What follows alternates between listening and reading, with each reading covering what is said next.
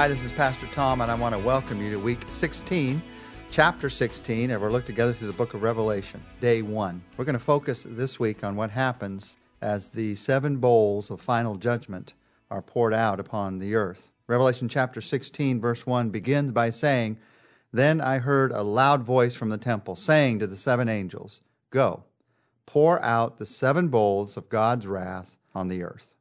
And as we walk through this chapter this week, we're going to see those bowls poured out. As we see this happening, as we walk through this together this week, we're going to look at five specific things that you and I can learn about who God is and how God judges that help you and I to live the lives you've given us to live today and to understand the love of God for us today. Beginning with today, the first thing we can understand from what we see in the seven bowls of wrath that are poured out here in Revelation chapter 16, first thing that we learn about judgment is number one, the way that God's judgments intensify. Judgment tends to build on itself, to build on each other. First, there is a warning of judgment, and then there is a partial judgment, and then there's a full judgment, and then there's a final judgment. That's true many times in life. That's true many times in history. It's certainly true. We see that very clearly here in the book of Revelation. Let's walk through the details of this. Now that we're seeing these seven bowls of final judgment, seven bowls of wrath, this is the third set of threes. Remember, we've looked at the seven seals, we've looked at the seven trumpets, and now we're looking at the seven bowls. And they tend to build on each other. Let's just walk through this, the details of this for just a moment. Sevens. The first seal that we looked at several weeks ago was a white horse of conquest. The first trumpet was one third of the earth being destroyed. The first bowl is sores coming upon all people. Now let's just walk through the details of this and see how it intensifies. When you get to the second seal, it's the red horse of war. The second trumpet is one third of the sea being affected and destroyed. The second bowl of the seven bowls is the sea, the entire sea being turned to blood.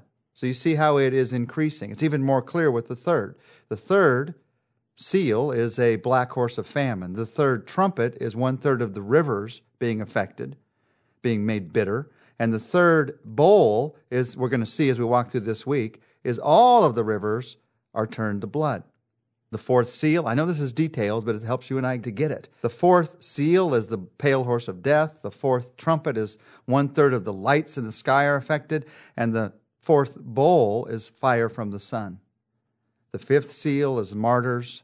The fifth trumpet is locusts. The fifth bowl is darkness.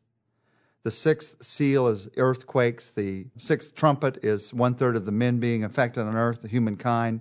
And the sixth bowl is the Euphrates River entirely drying up. And then you remember the seventh seal is the seven trumpets, the seventh trumpet is the seventh bowl. And at the end of the seven bowls, you have a great earthquake. And God's statement, incredibly important statement we're going to see in the middle of this week, his statement, it is done. Now, walking through this, you see first it's a part of the earth that's affected, then it's a third of the earth that's affected, then it's all of the earth as these judgments are faced.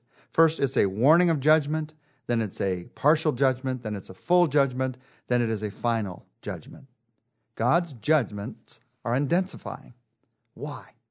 Why does God do it this way? One of the main reasons is to give people an opportunity to see Him. The world does not fall apart in a day.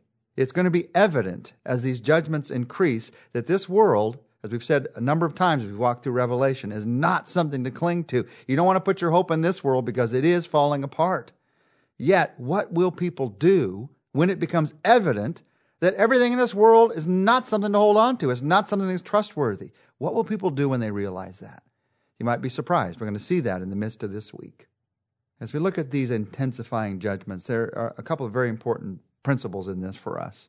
First, we sometimes have the picture of people facing God's judgment and saying, I had no idea. If only you'd let me know. If only you had given me a chance. Uh, that's not the picture at all. In the Old Testament and here in Revelation, God is a God who gives chance after chance after chance, opportunity after opportunity. In the Old Testament, He loved the people of Israel, but they often went away from Him, so they would face judgment. He told them that they would but he would give them opportunity after opportunity to come back to him, and they would continually reject him. Here in Revelation, we've seen it so many times already. God is giving another opportunity. Here's another opportunity to see me. You have to choose to walk away from the love of God. This idea that somehow you accidentally slip into the judgment of God. No, it is a, it is a choice. We don't see that clearly now, but at the end of time, we will see that clearly. That's one principle that's very clear here. There's another principle. It's a principle about our lives today, your life today. The principle of God's judgments intensifying, it's applicable in the way that He disciplines our personal lives as well, as followers, as people who want to have faith. If you are a follower of Jesus Christ and you're tempted to sin, and maybe you even fall into that sin, uh, your first thought might be something terrible is going to happen to me. Lightning is going to fall from the sky. I'm immediately going to be judged. But then you look around and the lightning doesn't fall. You're not immediately judged. God is patient with you in that moment. And if you're not careful in that moment, you can fool yourself, just like the people in the book of Revelation are fooling themselves into thinking, well, maybe God wasn't watching. Maybe God didn't notice.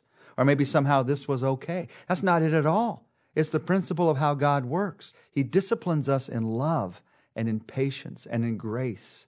He, God is incredibly patient with us. So do not mistake his patience for acceptance of that sin in your life. Now, you may have been down the road on this one in your life, and you've seen, you've seen that sin that you allowed yourself to begin to be tempted towards, and then you allowed into your life. And you thought at first, well, it's not affecting my life at all. You began eventually to see that God judges all sin. You saw the judgment of the natural consequences in your life of that sin, how it affected your relationships, how it affected your health potentially, how it affected your finances, how it affected your heart towards God you saw the intensifying judgment of sin. So, the truth of the matter is, when you and I think about sin in our lives, we can be tempted, just as the people in the book of Revelation were tempted, to think that, well, nothing bad happened immediately, so maybe, uh, maybe God thinks it's okay. And then, if you allow yourself to go down that road, when something eventually bad happens, you think, God, why are you doing this to me? You didn't let anything bad happen in the first place. Why are you doing this to me now? It's not fair, God. When the truth of the matter is, if you're seeing it from God's heart, God's perspective towards you, it's a heart of love. It's a heart of patience. And God is saying to us, I was patient with you in the beginning, giving you time to come back to me. Now that I've allowed more consequences at this point, I'm still giving you the opportunity to come back to me. That's what it's all about. My relationship with you. That's what all these judgments are about in the book of Revelation. Our relationship with God being right. That's what it's about in my daily life. Now, as we pray today, we could easily pray about them and what's going to happen at the end of time and people who are not going to respond to God's judgments. But it's better to pray about me. Instead of judging others, God's the judge, I'm not. It's better to look at my life. It's better for you and I to look at our hearts. Let's take a few minutes to do that. Jesus, show me places where I'm taking your grace for granted. I'm allowing some temptation to be accepted in my life thinking that because everything didn't fall apart immediately, maybe it'll be okay. When, Lord, in ways that I don't even know, it's affecting my heart towards you, my heart towards others. It's affecting my life. Lord, I trust you, and I trust your love for me, and I trust your patience towards me. Thank you that you are patient. But I pray that instead of seeing your patience as an excuse to continue to sin in some area of my life, I would see your patience as a reason to fall, to fall before you in grateful praise and to say, God, give me the strength. Help me to follow you. Help me to bring the people into my life, your word into my life, the strength I need in my life, so that I can not live, not live for that sin, but I can live my life in a fresh new way for your grace, for your power, for your glory. I pray this in the name of Jesus. Amen. And join us tomorrow. We're going to see what we can continue to learn from chapter 16 about the judgment of God.